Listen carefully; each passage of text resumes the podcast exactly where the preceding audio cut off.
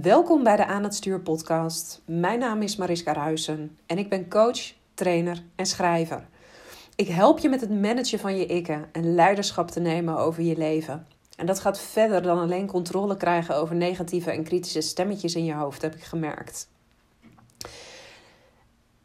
Leiderschap nemen betekent in contact staan met de diepste delen in jouzelf.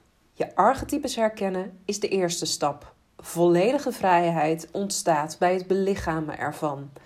Pas als je volledig in je lichaam bent gezakt, kun je je opnieuw verbinden met jouw innerlijke kompas, want die weet altijd de weg. Ik wens je heel veel luisterplezier.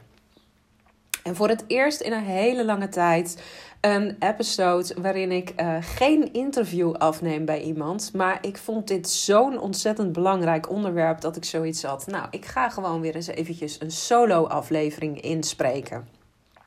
En ik ga je ook vertellen waarom. Uh, als ik deze podcast opneem, is het 25 november. En uh, deze week host ik een gratis week voor een deel van mijn volgers die graag beter willen leren werken met de aan het stuur kaartenset. Dat is deels voor coaches en therapeuten die daar meer mee willen doen, omdat ik zie hoe belangrijk het is dat zij nu juist ook andere mensen gaan helpen om daadwerkelijk aan het stuur van hun leven te komen. Maar deels is het ook voor particulieren die zeggen van nou ja, weet je, ik zie het gewoon allemaal even niet meer. En ik kan wel een steuntje in de rug gebruiken. En gisteren gaf ik een uh, masterclass en die ging over um, je schaduwkanten. Heel vaak zijn we toch wel bang als het gaat over je schaduwkanten. Vinden we het lastig om daarmee om te gaan.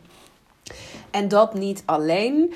Um, we vinden het ook vaak ingewikkeld um, uh, om te herkennen van hey, wanneer is iets nou een schaduwzijde of niet. En het is nog lastiger om te zeggen: ik ga met die schaduwkanten van mezelf aan de slag en ik ga zorgen dat ze mijn leven niet steeds overnemen. Dus daar heb ik een masterclass over gegeven. En ik merkte dat er bij de deelnemers zo ontzettend veel in beweging werd gezet. Dat ik eigenlijk niet anders kon doen. Um, dan ja, deze informatie voor meer mensen beschikbaar maken. Want dit is letterlijk goud. Dus vandaar dat ik het nu in deze podcast met je deel. En um, alles wat we doen, alles wat ons niet dient, dat komt uh, omdat 95% van hetgeen wat je de hele dag doet, door je onderbewustzijn wordt bepaald. Dus zelfs als jij denkt dat je heel bewust je dag doorgaat en echt denkt dat je zelf de controle over je leven hebt, nou, think again, want heel veel van hetgeen wat je doet en denkt en uh, welke acties je onderneemt, dat gaat onbewust. En die onbewuste patronen, die worden voornamelijk aangestuurd door traumaresponses. Dus jouw onderbewustzijn reageert op iets groters dan jouzelf. Je kunt cognitief, kun je echt wel bedenken met je hoofd van... hé, hey, het is niet handig dat ik dit doe. En toch overkomt het je keer op keer opnieuw. Nou, en in deze podcast wil ik wat meer met je inzoomen op waar komt dat dan precies vandaan? Uh, wat zijn dan traumaresponses? Want uh, nou, ik kan me voorstellen dat dat best als een heel groot woord voor je klinkt. En ik ga ook met je inzoomen op wat kun je er dan tegen doen om daar uh, tegen in te gaan. Nou, sowieso wil ik een misverstand wegnemen rondom trauma. Want nou, ik werk al een aantal jaar met mensen die te kampen hebben met trauma. En uh, daar zitten allerlei gradaties in. Er zijn inderdaad mensen die te maken hebben gehad met uh, huiselijk geweld of uh, seksueel misbruik, maar dat hoeft allemaal niet. Want trauma is eigenlijk alles wat er ooit voor gezorgd heeft dat jij je niet veilig voelde.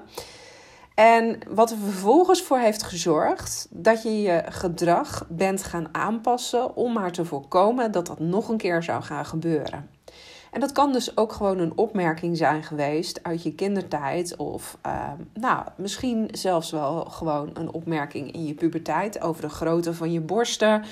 Um, en dat je merkte van hé, hey, ik voel me daar niet veilig bij. En dat je vervolgens uh, de rest van je puberteit in slobbertruien bent gaan rondlopen.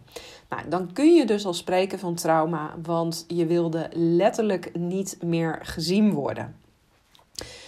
En uh, waarschijnlijk zal je af en toe echt wel de behoefte hebben gevoeld om iets anders aan te doen. Maar doordat je lichaam aangaf, nou het is veiliger als jij in die slobbertruien blijft rondlopen, was dat iets wat je keer op keer blijft, bleef herhalen. Nou, dat is ook de reden waarom bepaalde um, uh, gewoontes, bepaalde gedragingen zo ontzettend lastig zijn om te doorbreken. Dat komt dus omdat je je niet veilig voelt in je lichaam. Nou, en los van alles wat je zelf hebt meegemaakt, waardoor jouw lichaam zich is gaan aanpassen, speelt er nog iets anders mee. En dat is PSS, patriarchaal stresssyndroom. Nou, wat houdt dat in? Dat houdt in dat uh, heel veel van de trauma's die jij nu in je lichaam ervaart, uh, over generaties heen zijn gegaan. Nou, en als je deze podcast al wat meer hebt geluisterd, dan uh, mag het geen verrassing meer voor je zijn dat het patriarchaat, waar we de afgelopen uh, twee millennia in hebben geleefd, dat dat natuurlijk heel erg uh, schadelijk is geweest. Met name ook voor de positie van uh, vrouwen. Hoe er met hem, met hem werd omgegaan en dat ze zich vaak minder waardig hebben gevoeld. Dat ze niet voor vol werden aangezien. Nou, allemaal dat soort dingen, um, die zijn nog steeds, die overtuigingen zijn nog aanwezig in jouw lijf. En nu denk je misschien van, goh, hoe kan dat dan? Dat ik nog steeds de naweeën van de heksenvervolging of zelfs van daarvoor voel. Nou, ik ben een onderzoek tegengekomen van Greg Braden. Dat is een uh, Amerikaanse uh, onderzoeker en psycholoog. Hij werkt ook heel erg veel samen met Joe Dispenza, een naam die je misschien wat beter kent. En Greg Braden geeft aan um, dat je nog tot 14 generaties terug in de tijd kunt voelen in jouw systeem dat er nog steeds restjes zitten in jouw DNA, wat 14 generaties voor jou hebben meegemaakt.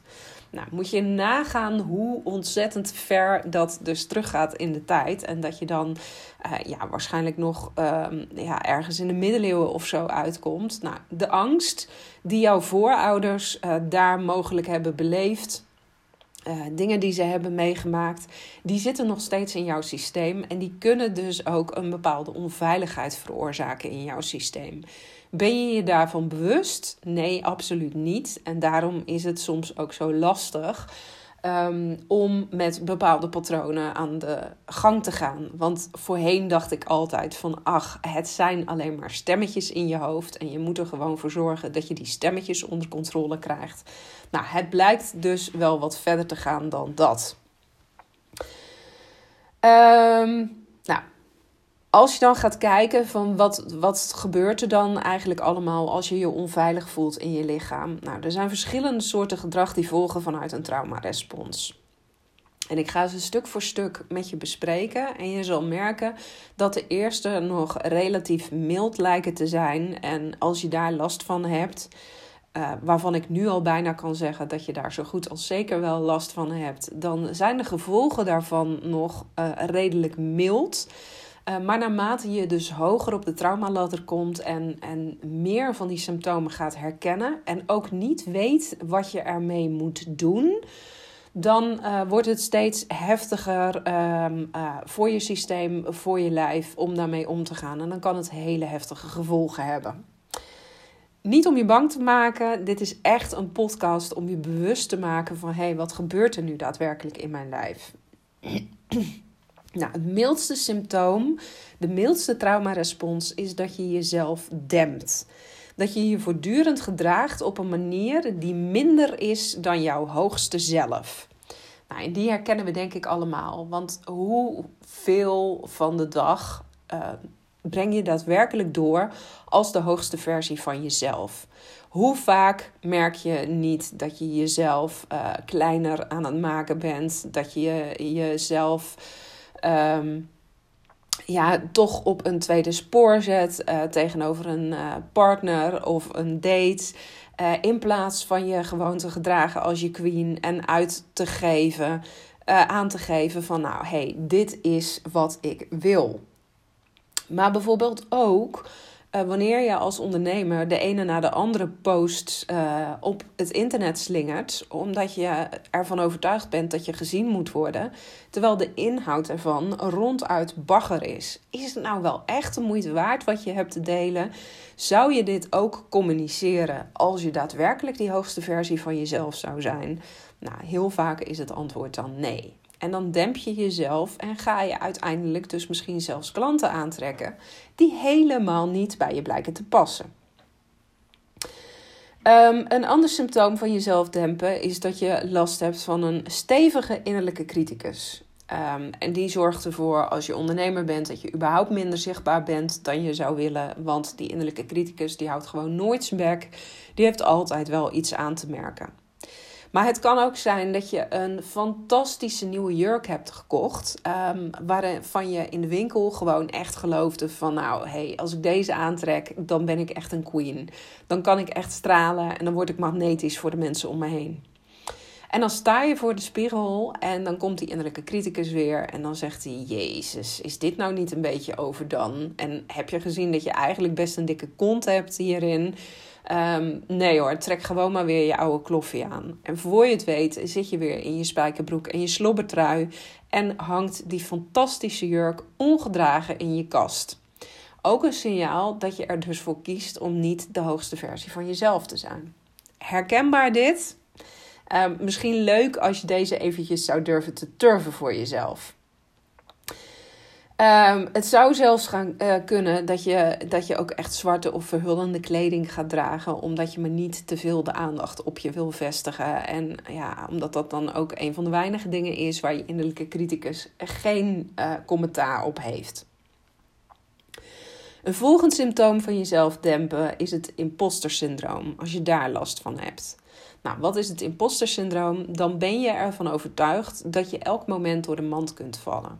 Dus je hebt bijvoorbeeld een bepaald project op je werk of je trekt nieuwe klanten aan en daar ben je heel erg blij mee. Maar er zit steeds zo'n stemmetje in je hoofd die zegt: joh, maar als mensen erachter komen wie jij daadwerkelijk bent en dat je dit helemaal niet kunt en dat je dit allemaal helemaal niet uh, in de hand hebt ja, weet je, als, uh, als mensen daarachter komen, dan val jij zo door de mand. Want feitelijk stel je gewoon helemaal niks voor. Nou, en omdat je zo bang bent om afgewezen te worden, um, doe je dus ook gewoon veel minder dan je eigenlijk zou willen. En laat je jezelf ook veel minder zien. Het imposter syndroom zal vooral uh, bij ondernemers, denk ik, heel erg bekend zijn. Het kan ook zijn dat je wel zichtbaar bent, maar niet als de meest authentieke versie van jezelf. Dat je nog een soort van masker opzet. Dat je heel erg veel achterhoudt en dat je het vooral heel erg moeilijk vindt om jezelf um, op een kwetsbare manier te laten zien. Als je jezelf dempt, heb je last, heb je moeite met het aangeven van grenzen.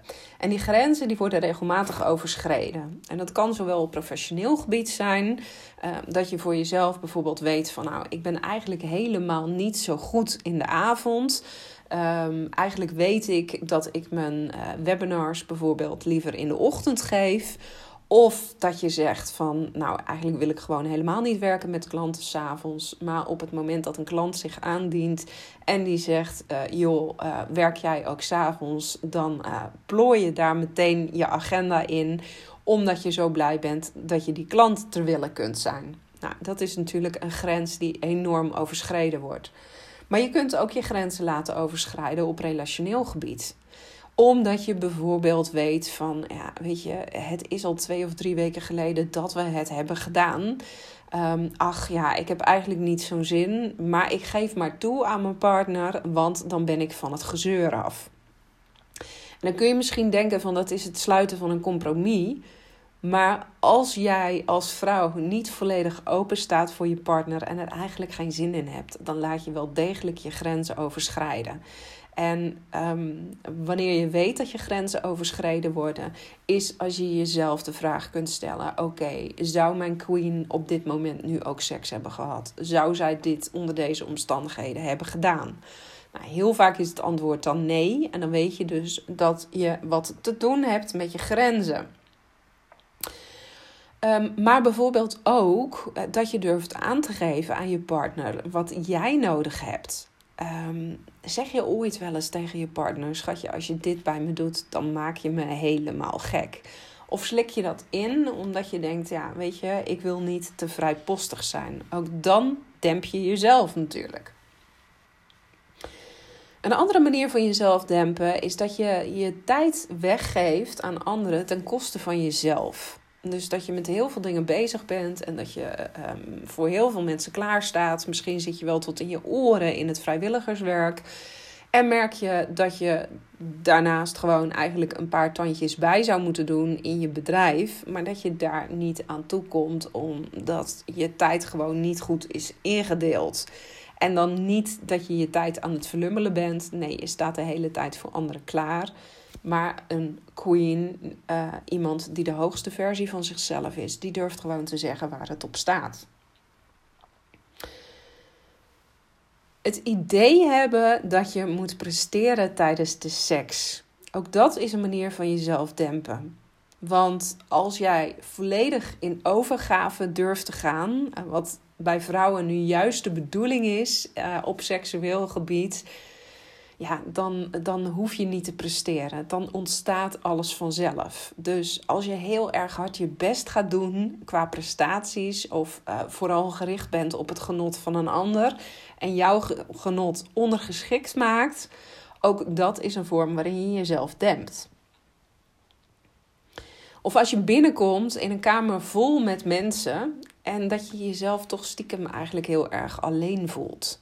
Dat je denkt, ja, hoe ga ik nu de aansluiting vinden bij mezelf? Nou, wat heeft dit nu te maken met jezelf dempen, zou je misschien denken? Je voelt je ergens niet veilig in je lichaam, want je raakt overweldigd door al die mensen om je heen en je denkt, oh help. Nou, en de respons is dan dat je jezelf gaat dempen, dat je jezelf kleiner gaat maken, dat je die grijze muisversie van jezelf wordt. Terwijl als jij volledig met je aandacht bij jezelf aanwezig zou kunnen zijn, ja, dan, dan straalt jouw energie anderen tegemoet. En dan nemen ze je vanzelf op in een gesprek. Dan hoef je je niet eenzaam en alleen te voelen. Um, en een laatste is dat je regelmatig aangeeft dat je leven al goed is. Uh, goed genoeg. En dat je jezelf niet eens eens meer de vraag stelt of het nog wel beter zou kunnen. Het is natuurlijk ook zo'n lekker Calvinistisch dingetje van nou, doe maar normaal, dan doe je al gek genoeg. Uh, wat we natuurlijk heel erg uh, kunnen hebben als Nederlanders.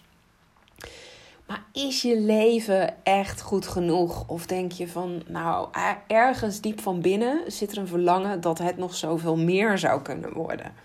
Op het moment dat je dat verlangen dempt, dan demp je ook jezelf. Nou, en ik ben heel benieuwd, stel dat je nu mee hebt geturfd met dit lijstje, hoeveel er dan al op staat waarvan je denkt: oh shit, dit is inderdaad wat ik doe. En dat is dus niet om je bang te maken, maar dan is er dus sprake van dat je op de een of andere manier niet voldoende veiligheid ervaart in jouw lichaam, in jouw lijf. En dat je daardoor, daardoor dus uh, jezelf dempt en een mindere versie wordt van jezelf. Nou, ik steek het niet onder stoelen of banken richting mijn klanten dat ik erin geloof dat deze tijd ontzettend belangrijk is om juist wel in die hoogste versie van jezelf te stappen. Om juist uh, jezelf niet te dempen, om juist niet in die vertwijfeling te zakken en te denken: ach, ik zit het allemaal wel uit en ik hoop dat het, dat het allemaal weer eens normaal wordt. Nee, we hebben juist nu vrouwen nodig, leiders nodig die op durven te staan. Dus als je merkt dat je jezelf hier ergens in dempt, dan heb je dus nog werk te doen. De tweede traumarespons is vechten.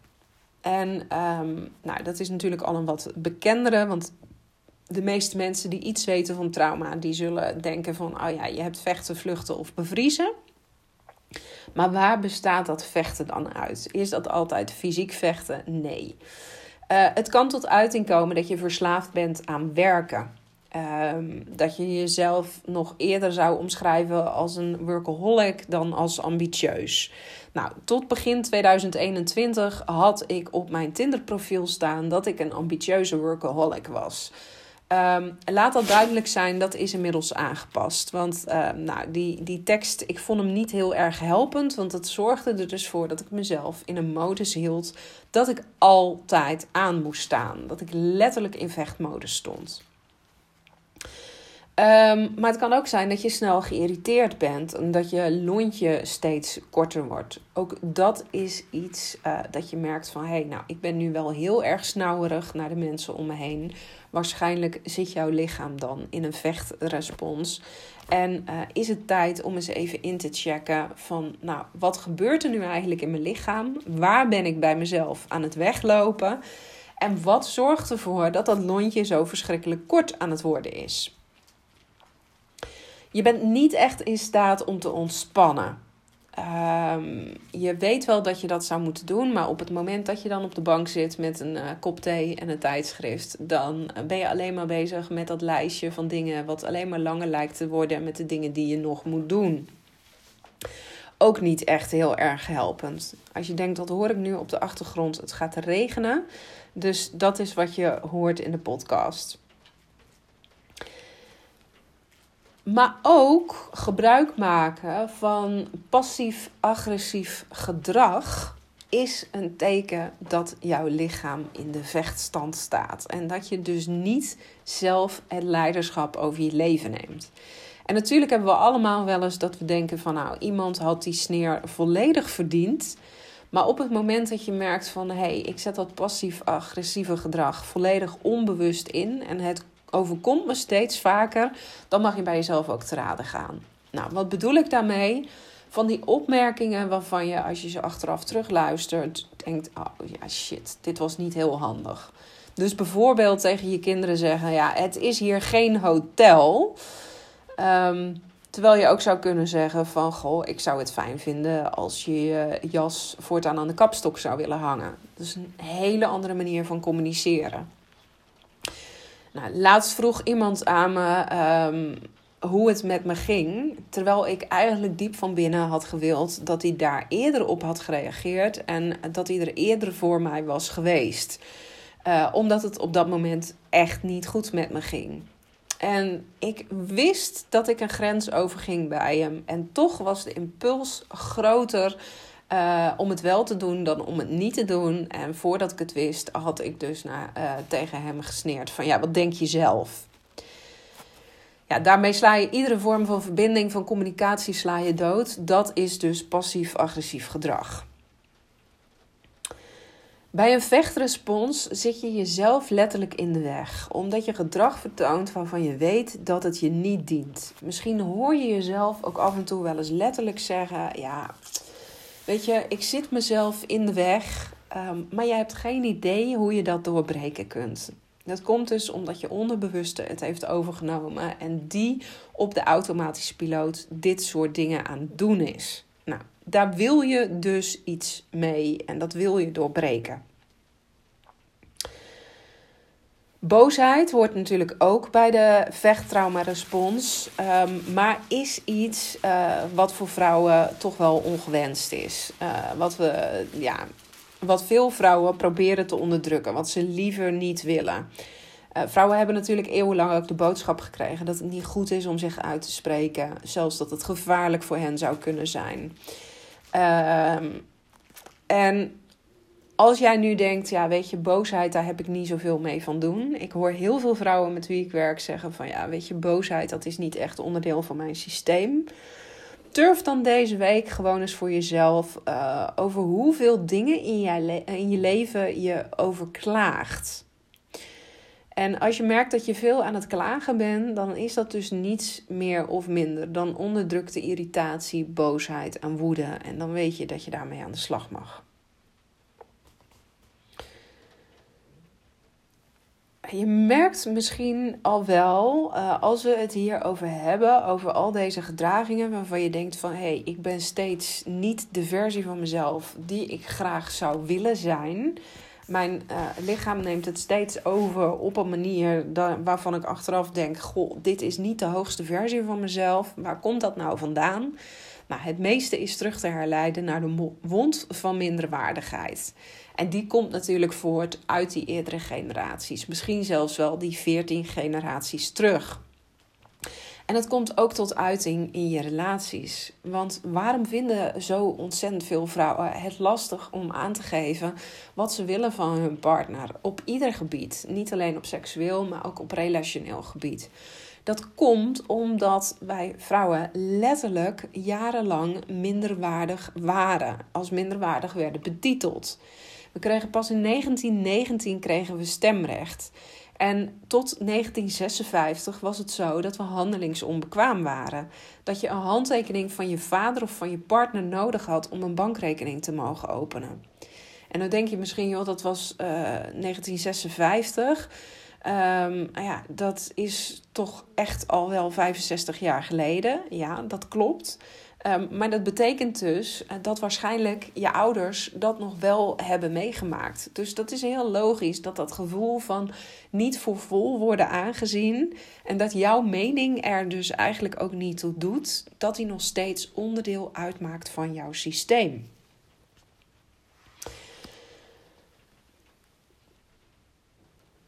Wat ook een vechtrespons is, is jezelf verzetten tegen het idee dat er nog meer voor jou mogelijk is.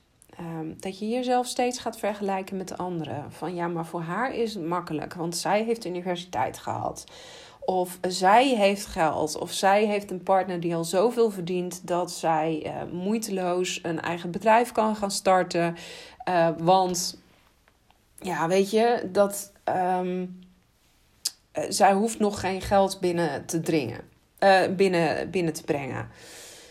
Dit soort dingen, dat denken we allemaal. En ondertussen, als we dus in die vergelijkingsmodus schieten, is er ook een stemmetje wat zegt: Ja, zie je wel, uh, dit zijn allemaal bewijzen waarom het voor anderen wel kan, maar voor jou niet. Want jij voldoet niet aan die voorwaarden.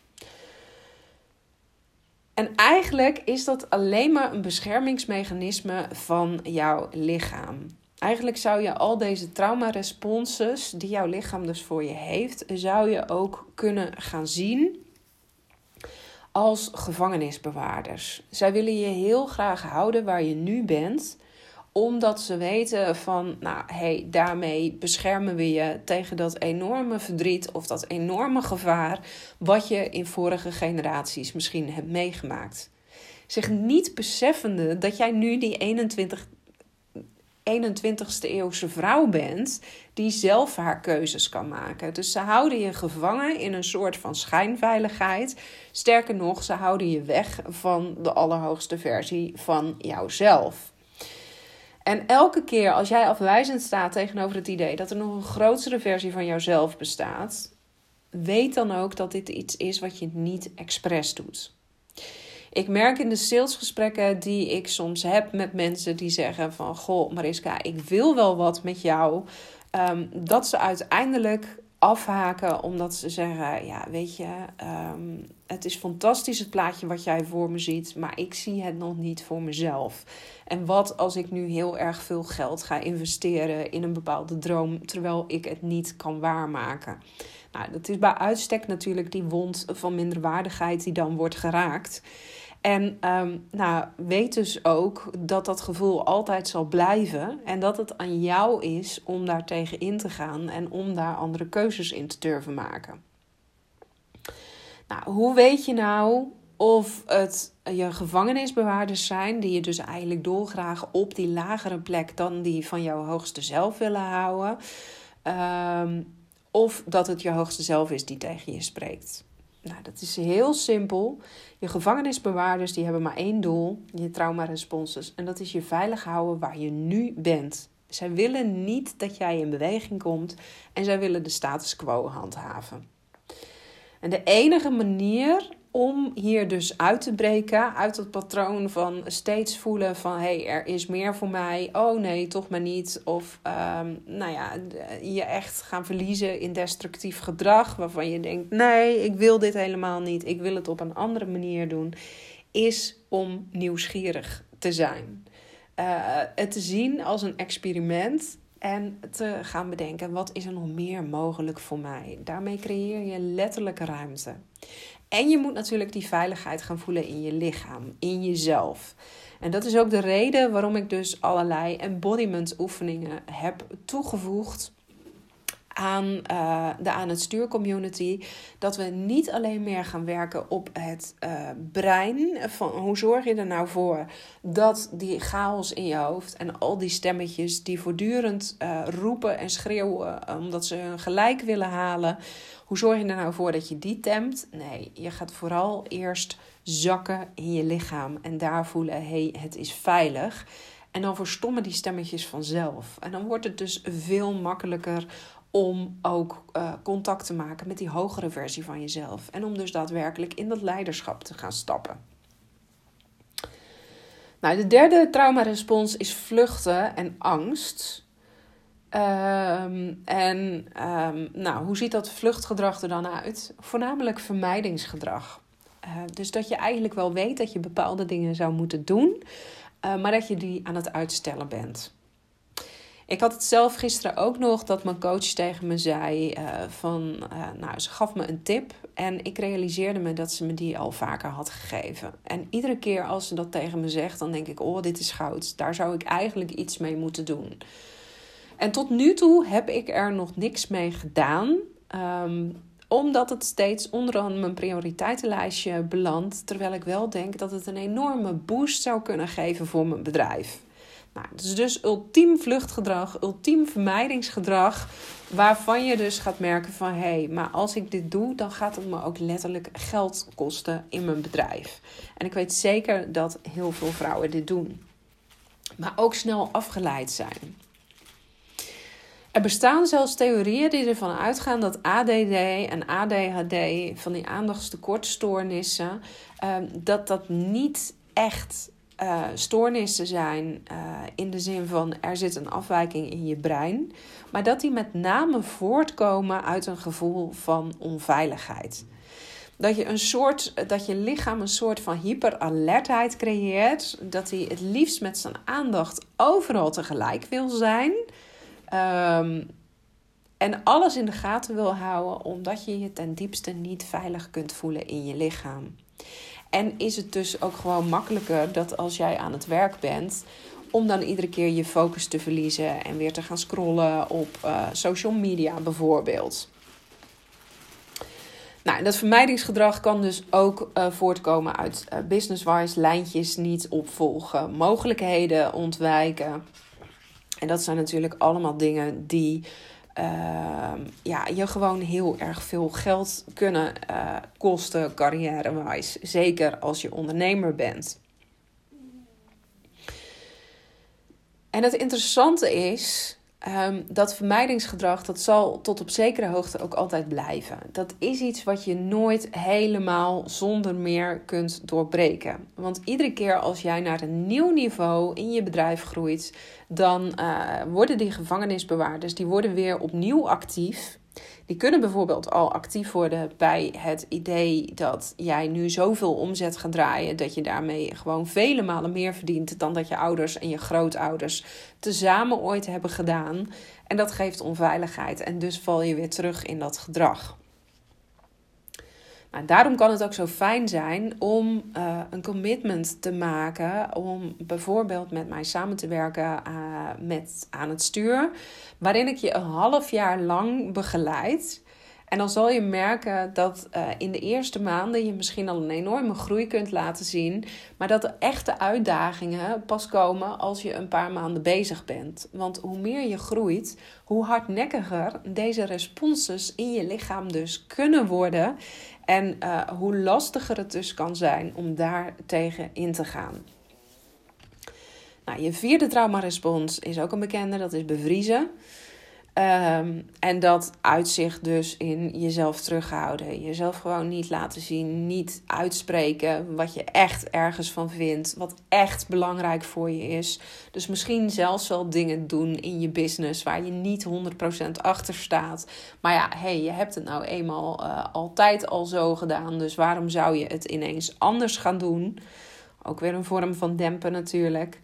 Ehm, het kan zijn dat je seksueel gefrustreerd raakt als je in de bevriezing zit. Ehm, dat, je, dat je je letterlijk niet meer hoeft, uh, kunt overgeven. En dat je bijvoorbeeld je orgasmes gaat faken. Um, maar bevriezen uit zich ook in niet precies weten wat je wilt. Dus het heel erg moeilijk vinden in keuzes maken. Waar ga ik nu naartoe in mijn business? Maar bijvoorbeeld ook, en nou, dat is iets wat we tot twee jaar geleden natuurlijk veel deden, nu wat minder. Maar als je bijvoorbeeld in een restaurant bent en dat je eindeloos op de menukaart aan het kijken bent, omdat je eigenlijk niet weet wat je wil kiezen omdat als je iets kiest, dan zou het ook kunnen zijn dat je een verkeerde keuze maakt. En dat je uiteindelijk iets kiest wat toch wat minder lekker blijkt te zijn. Nou, al deze dingen, jezelf terughouden, je niet uitspreken over datgene wat echt belangrijk voor je is, niet precies weten wat je wilt, dat zorgt er natuurlijk bij heel veel ondernemers voor dat ze een kwijnend bestaan leiden dat ze niet doorschieten naar die felbegeerde ton. Uh, ook al is dat volgens mij ook geen heilige graal. Maar ja, weet je, diep van binnen ben je natuurlijk wel gaan ondernemen vanuit het idee van ik wil echt een impact maken op de wereld. Ik wil echt van betekenis kunnen zijn.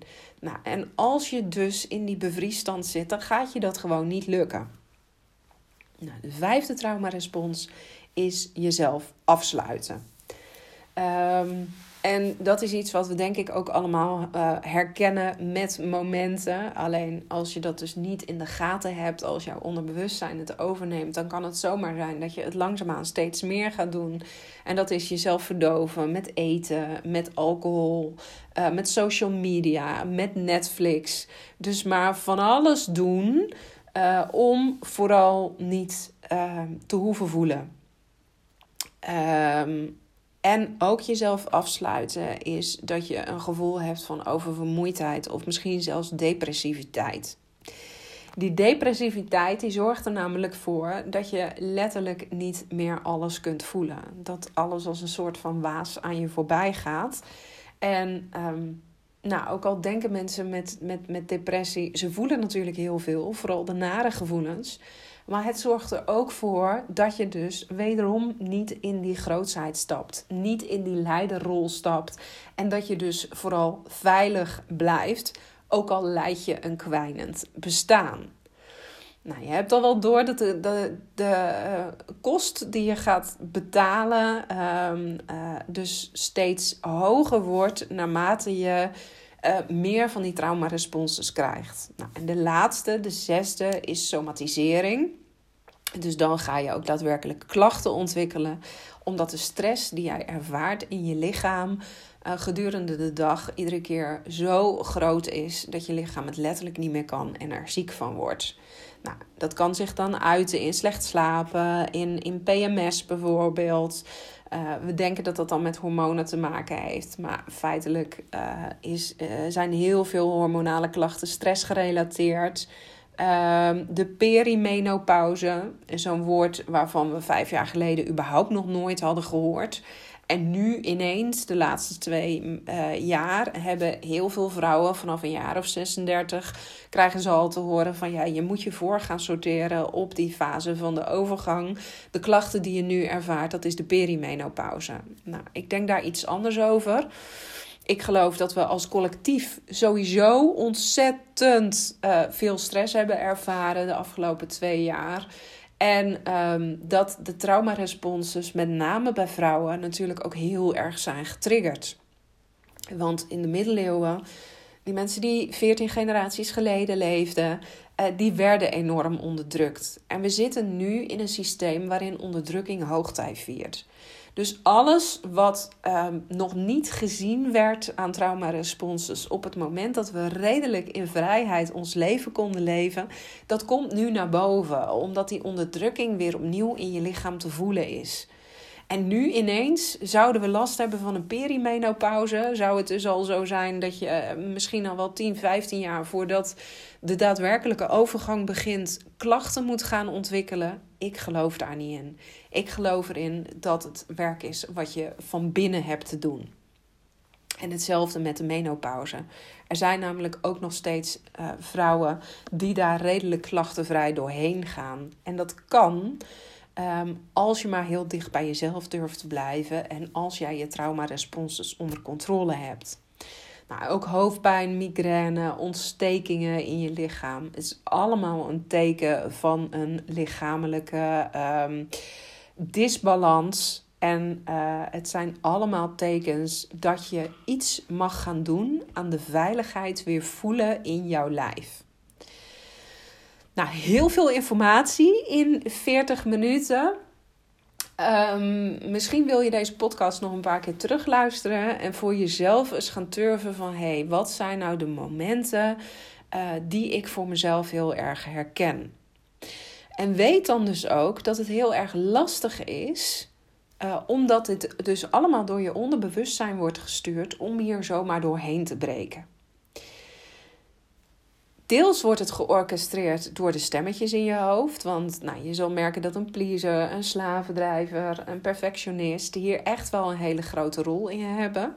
Maar ze worden dus gedreven door haast nog iets groters dan alleen uh, het feit dat zij het beste voor je willen. Want het wordt gedreven door onderliggend trauma. Uh, betekent dat dan dat iedereen bij mij één op één traumasessies moet gaan boeken? Uh, dat kan, dat mag. Um, maar in mijn online community aan het stuur gaan we hier ook actief mee aan de slag. Ga ik je leren om uit deze patronen te stappen en vooral keer op keer weer terug te komen bij die veiligheid in jouw lichaam, bij die veiligheid in jouzelf. Want als die basis in jouzelf goed genoeg is, dan durf je ook op te staan tegen die stemmetjes en te zeggen: Weet je, genoeg is genoeg. We gaan starten met een nieuwe groep met uh, dames uh, in aan het stuur. Een hele mooie community, een online trainingsprogramma waarin ik je in vier maanden meeneem naar absolute regie over je leven in slechts 10 minuten per dag. Ik leer je wat je in slechts 10 minuten per dag kunt doen om daadwerkelijk in die grootste versie van jouzelf te gaan staan. Om daadwerkelijk die queen van jouw leven te worden. En daarbij ga ik je een half jaar lang uh, begeleiden met live online coaching sessies. Waarin we dus ook met dat stukje embodiment, met dat stukje lichaamswerk aan de slag gaan. Nou, alleen dit jaar nog bied ik de training aan voor 797 euro. Dus is een half jaar lang coaching van mij voor slechts 800 euro. Nou, dat is, dat is een fractie natuurlijk van wat je kwijt zou zijn als je losse sessies bij een coach of een psycholoog in zou boeken.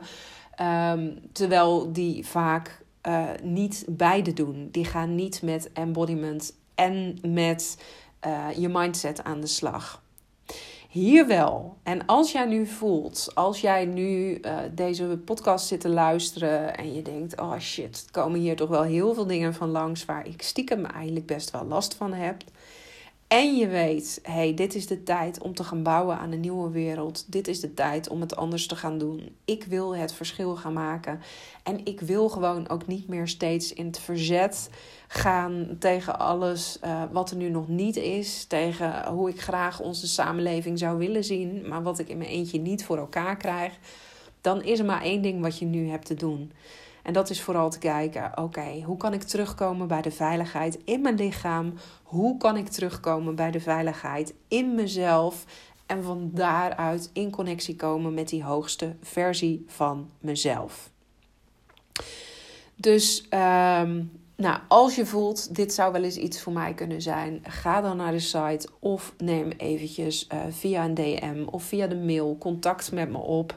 Uh, we starten um, ja, vanaf 1 december worden de eerste live sessies gegeven. En ik kijk er ontzettend naar uit om met je aan de slag te gaan. Nou, dit was natuurlijk een, uh, een andere podcast als dat je van me gewend bent de laatste tijd. Maar ik vond dit zo belangrijk. En uh, ik zou het ook heel tof vinden als je hier inzichten uithaalt. Als je me zou willen taggen op social media. En als je de podcast zou willen delen met anderen. Van wie je weet van nou, daar kan het ook interessant voor zijn. Um, want ik voelde dat ik je deze informatie niet onthouden mocht. Ik denk dat hier heel veel gedrag in zit. Uh, wat je bij jezelf in meer of mindere mate zal herkennen. En waarvan je soms ook denkt: hé, hey, waarom blijft dat keer op keer terugkomen? Nou, ik kan je leren hoe je daar daadwerkelijk op een andere manier mee om kunt gaan en hoe je dit definitief kunt doorbreken voor jezelf. Vond je deze podcast waardevol? Deel hem dus vooral in je netwerk. Uh, laat een review voor me achter in de uh, Apple Podcast app, uh, zodat die door meer mensen gevonden kan worden. En ehm, nou, misschien dat ik nog een losse podcast voor je ga opnemen. Maar volgende week komt er in ieder geval ook weer een prachtig interview online. Um, met iemand van wie ik de naam nog eventjes geheim gehouden, maar weet dat dat een hele grote naam in de spirituele wereld gaat zijn. Dankjewel voor het luisteren en heel graag snel tot een volgende keer. Wil je nou uh, volledig gratis eerst uh, wat meer van mij weten, wat meer met me aan de slag? Uh, download dan vooral de Inner Journey, de gratis Inner Journey, via mijn website. En daarmee zet ik je ook gegarandeerd aan het denken. Oké, doei!